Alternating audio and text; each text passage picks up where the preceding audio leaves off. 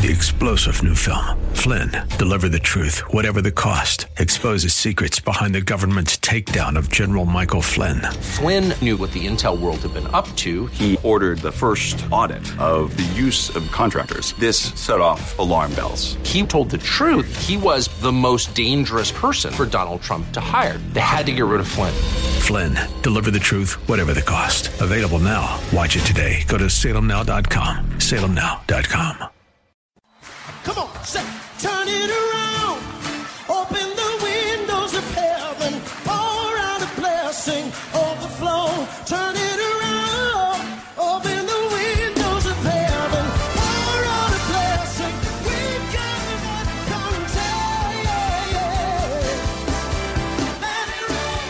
Welcome to Beyond the Veil, a ministry of Dayspring Chapel. Arise, shine, and excel. Located at 1628 Hyde Park Ave in Hyde Park, Massachusetts.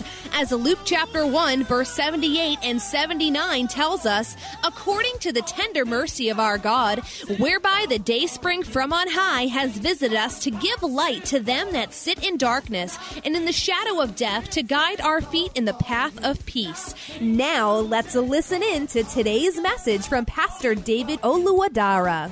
It says, Who in the days of his flesh, this is Hebrews 5 7. Who in the days of his flesh, when he had offered up, when Jesus had offered up prayers and supplication with vehement cry and tears to him who was able to save him from death. Wow. Jesus prayed in the Garden of Gethsemane. Now, the heat of the moment was serious, it was very hot that Jesus even pleaded with his disciples, as his disciples, stay with me, pray with me, watch with me. He said, I am sad, I'm sorrowful, even sorrowful unto death. Stay with me. And Jesus bowed down, praying with vehement cries and tears to him, to God, to his Father, who was able to save him from death and was heard because of his godly fear. Wow, God answered his prayers. Amen. He prayed unto his father, Save me from death.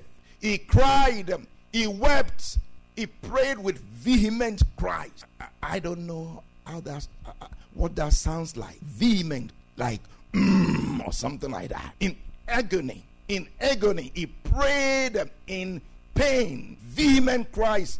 He cried to God to save him from death. And the scriptures say he was heard. Wow. God answered his God saved him from death. Hmm. God saved him from death. His father saved him from death. What kind of death did his father save him from? What kind of death did he have victory over? Because he went to the cross. He still died. So did God really save him from death? What kind of death did God, did his father save him from? because he still went to the cross and he died. So what kind of death? What what was he praying for? What was he asking God to save him from? What kind of death was Jesus asking God to save him from? And if you are going to pray the same prayer, what kind of death will you be asking God to save you from? I wouldn't think you'll be asking God that you will not die physically. Amen. Because Jesus Christ was not saying that God should save him, that his father should save him from dying on the cross. He was not praying for that because that's why he came anyway. He came to die on the cross. So he was not praying that God should save him from the cross. He was praying for something different. Hallelujah. Who can save anyone from death? Your uncle cannot save you from death. Even your uncle is under the power of death. Your rich father can't save you from no man can save you from death. Only God can save you from death. And that's why Jesus prayed to his God to save him from death. But you see what? Jesus did not just pray to God because God was God. He prayed to God because God was also his father. Amen. Sonship is very, very important. If you look at Hebrews 5, verse 8, it says, Though he was a son, yet he learned obedience by the things which he suffered. He obeyed, though he had to suffer. He obeyed, though he had to suffer. And in suffering, he obeyed. And in obedience, he overcame death. Listen to this. That verse 8 that says, Though he was a son, yet he learned obedience by the things which he suffered. Is It's only in being a son that you can be saved from death. It's only in being a son of God that you can be saved from death. What does this mean? Because when you are a son of God, you have the Spirit of God. He that is born of the flesh is flesh. If you are just born of your father and your mother, if you are just born of a woman, as the scripture, as Jesus Christ tells of John the Baptist, of all those who are born of women, John the Baptist is the greatest of all. So those who are born of women, or those who are born of man, those who are born of the will of the flesh, they are flesh. But those who are born of God are spirit because God is a spirit. So those who are born of God, those who are children of God, have the spirit of whoever is born of the spirit is spirit. If you are born of God, you are a spirit like God, meaning you have the spirit of God. Amen. If you have the spirit of God, it means you have the life of God. And if you have the life of God, then your father can raise you from death. Amen. That is why Jesus rose from death. That is why he could pray. He could ask his father, Save me from death. Save me from the power of death. Not just because God was God over him, but God was his father. If you don't have God as your father, he cannot raise you. He won't raise you from death because you don't have his spirit. It's only the spirit of God that can overcome death. It's only the spirit of God that can rise from the dead. Amen. So it's only those who have the Spirit of God that can actually resurrect, that can have resurrect. Jesus prayed unto God, unto his Father. He obeyed, though he had to suffer. And in suffering, he obeyed. He obeyed, though he had to suffer. He knew that suffering was coming. He obeyed. And in suffering, he obeyed. And in obedience, he overcame. Amen. Hallelujah. Yes, we can see suffering. Jesus could see suffering coming, even though he could see suffering, even though he could see that, no, this is difficult. He obeyed. Amen. I want to tell you that though that thing may seem difficult, almost impossible to do it, you could see that this is really very difficult.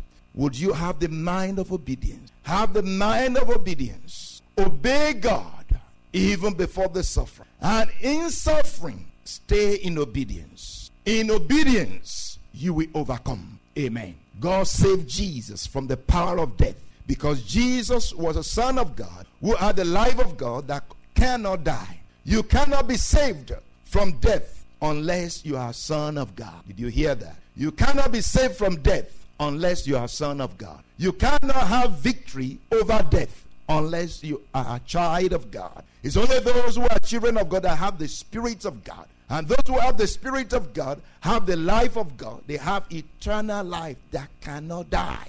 Amen. So, Jesus was not asking God to save him from dying on the cross. He was asking God, his Father, to save him from the spirit of death, from Satan. Amen. Hallelujah. So when Jesus Christ died physically, his spirit man who possessed the spirit of God, who possessed eternal life that cannot die, went to the grave, went to the kingdom of Satan and battled principalities and power. And the scripture says, He spoiled principalities and power, and He made an open show of them. He triumphed over them because of the Spirit of God because of the life of God that he possessed. We also, you also, if you are a Christian, you possess the life of God. You have the life of God. You have the Spirit of God. You have overcome principalities and powers. Because the head of all principalities and powers, Jesus, has overcome them.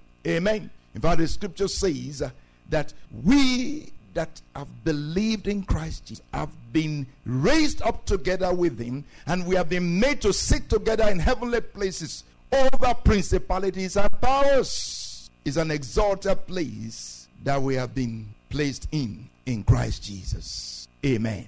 The Lord is speaking to us on the great conflict, the victory of life over death. The victory of life over death. In Matthew 11 12, which is scripture that we looked at throughout our prayer with fasting week. In Matthew 11 12, the scripture says, From the days of John the Baptist until now, the kingdom of heaven suffered violence, and the violent take it by force. in this scripture, the Lord Jesus Christ describes for us a conflict between the kingdom of heaven and the kingdom of hell, between the kingdom of life and the kingdom of death, between the kingdom of God and the kingdom of Satan. This conflict, this conflict that Jesus Christ describes here, is not a conflict over money. It may seem like that. It's not a conflict over possession. It's not a conflict, political, legal, social, or economic conflict. The conflict is over life, the real life, the life of God. The conflict is over the souls of men.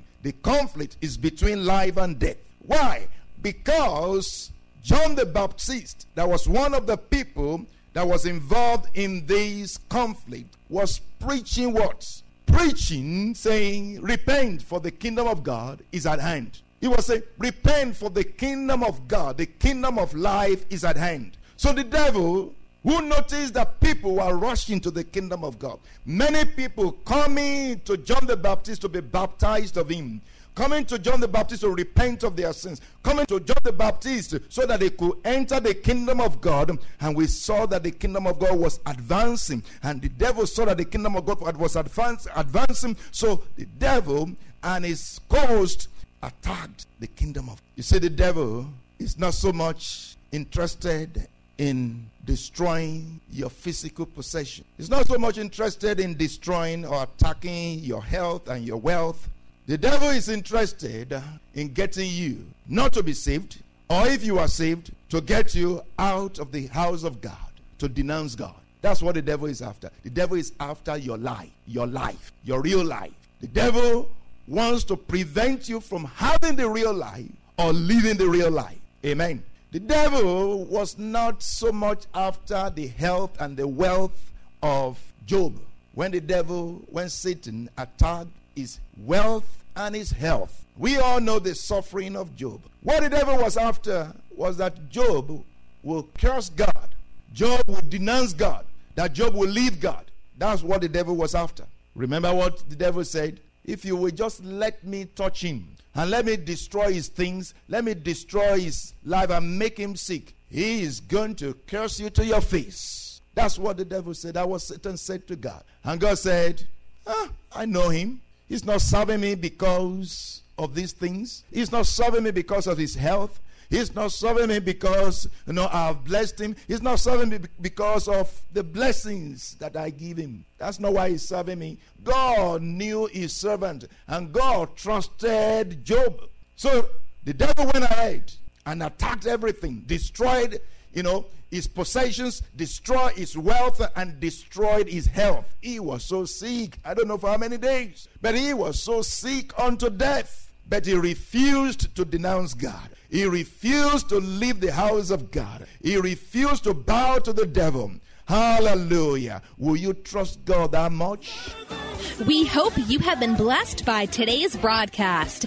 Come worship with us at Dayspring Chapel, located at 1628 Hyde Park Ave in Hyde Park, Massachusetts. Again, that's 1628 Hyde Park Ave in Hyde Park, Massachusetts. Sunday worship is at 1 p.m., Bible study and prayers on Wednesday at 7:30 p.m. You may contact Pastor David for prayers or counseling at 857 266 0778. Again, that's 857 266 0778. Until tomorrow at this same time, Monday through Friday, arise, shine, and excel.